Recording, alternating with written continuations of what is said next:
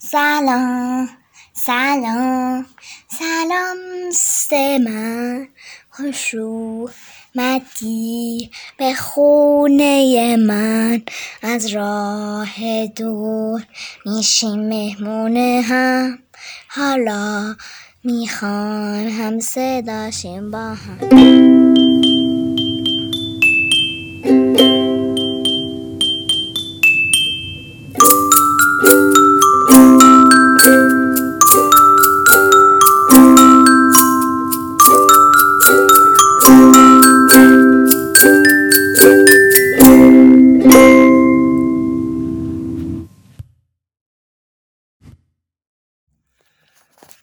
سلام به دوستان جان و عزیزم به دوستای کوچولوم.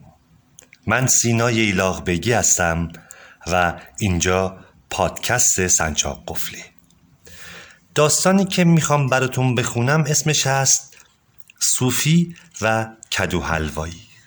نویسنده این داستان پت زیتلو میلره و ترجمه آزاده کامیار. از انتشارات پرتغال. در یک روز آفتابی پاییزی توی بازار میوه چشم صوفی به یک کدو حلوایی افتاد. پدر و مادرش فکر می‌کردن شام خوشمزه ای میشه. اما صوفی خیالای دیگه ای در سر داشت. درست همون قدری بود که تو بغلش جا بشه. درست همون قدری که روی پا تکون تکونش بده. درست همون قدری که حسابی عاشقش بشه. صوفی زیر گوش کدو گفت خوشحالم که دیدمت. دوست خوب راحت گیر نمیاد. بعد به خونه رسیدند. صوفی با ماژیک برای کدو حلوایی چشم و دهن کشید. بعد هم تو پتو پیچیدش و تابش داد تا بخوابه. موقع درست کردن شام مادر صوفی اول نگاهی به کدو انداخت و بعدش هم به صوفی. صوفی گفت اسمش رو گذاشتم برنیس. مادرش گفت فکر می‌کنم باید زنگ بزنیم برامون پیتزا بیارن. از اون به بعد برنیس همه جا با صوفی بود. دوتایی می‌رفتن کلاسای قصه خونی کتاب خونه برای چاق سلامتی با کدو حلوایی دیگه می‌رفتن بازار. یا می‌رفتن توی باغچه تا با هم پشتک و وارو بزنن.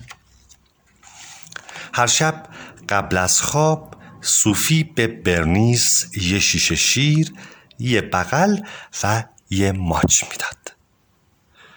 مادر صوفی به پدرش گفت خب ما که همیشه دلمون می‌خواست اون سبزیجات رو دوست داشته باشه. صوفی گفت برنیس خوابه آرومتر.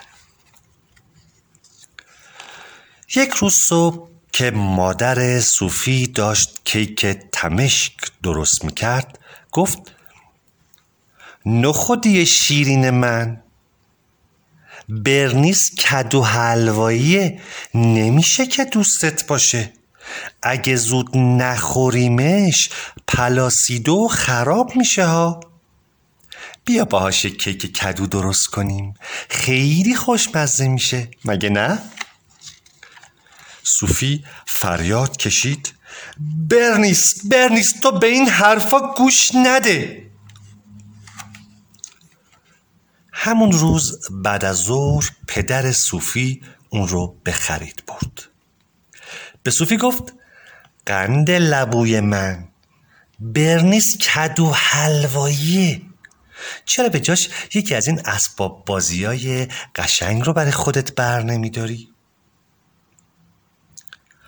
آخه کامیون های اسباب بازی زیادی سفت و محکم بودن و عروسک ها هم زیادی شلوول.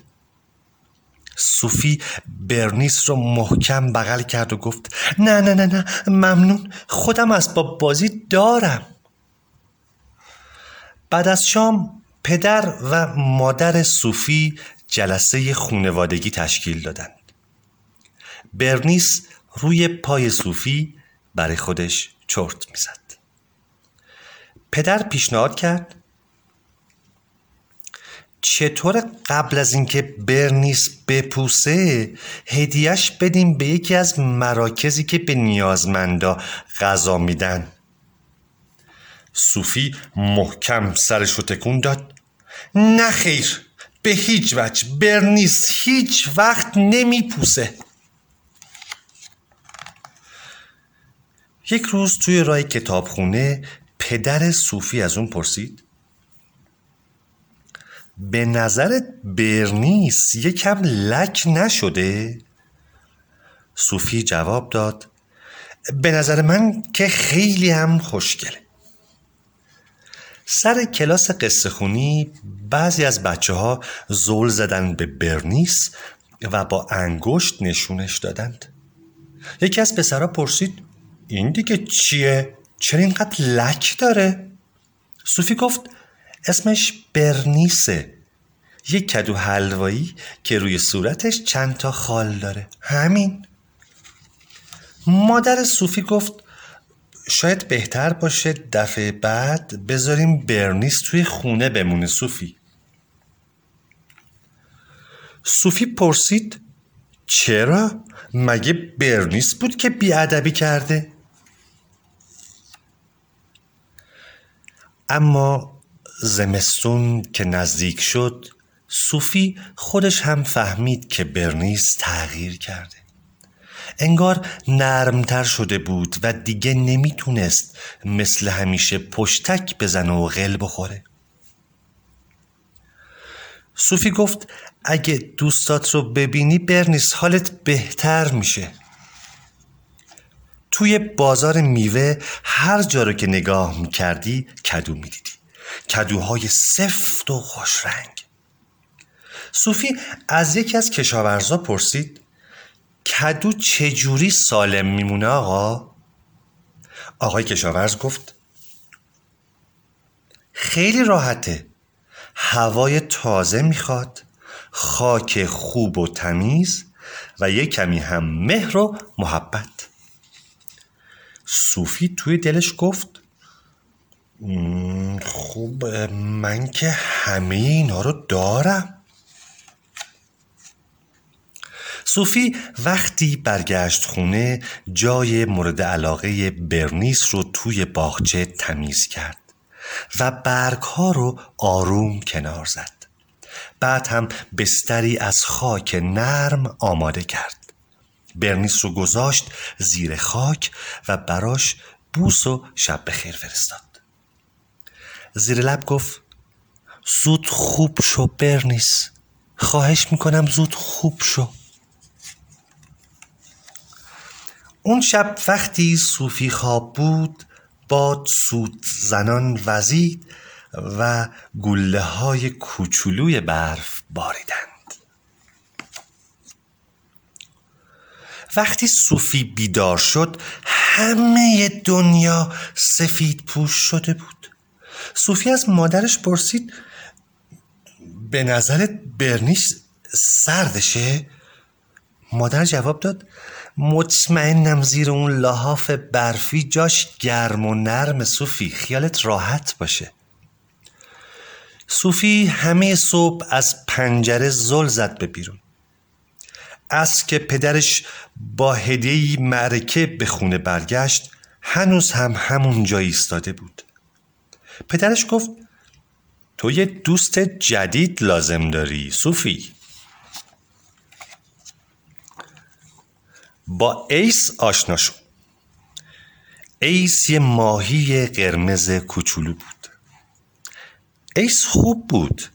اما حوصله آدم رو سر می برد. تمام مدت توی تنگ میچرخید و میچرخید و بازم میچرخید. اما تو اون زمستون طولانی صوفی فهمید ایس چقدر خوب بلده بی صدا سخنرانی کنه. و کل ملقای معرکهی بزنه.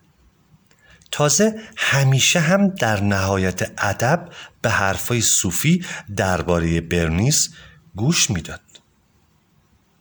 سرانجام وقتی برفها آب شدند صوفی دوید سمت باغچه. اونجا فقط جوانه سبز کوچیکی رو دید که از زیر خاک اومده بود بیرون.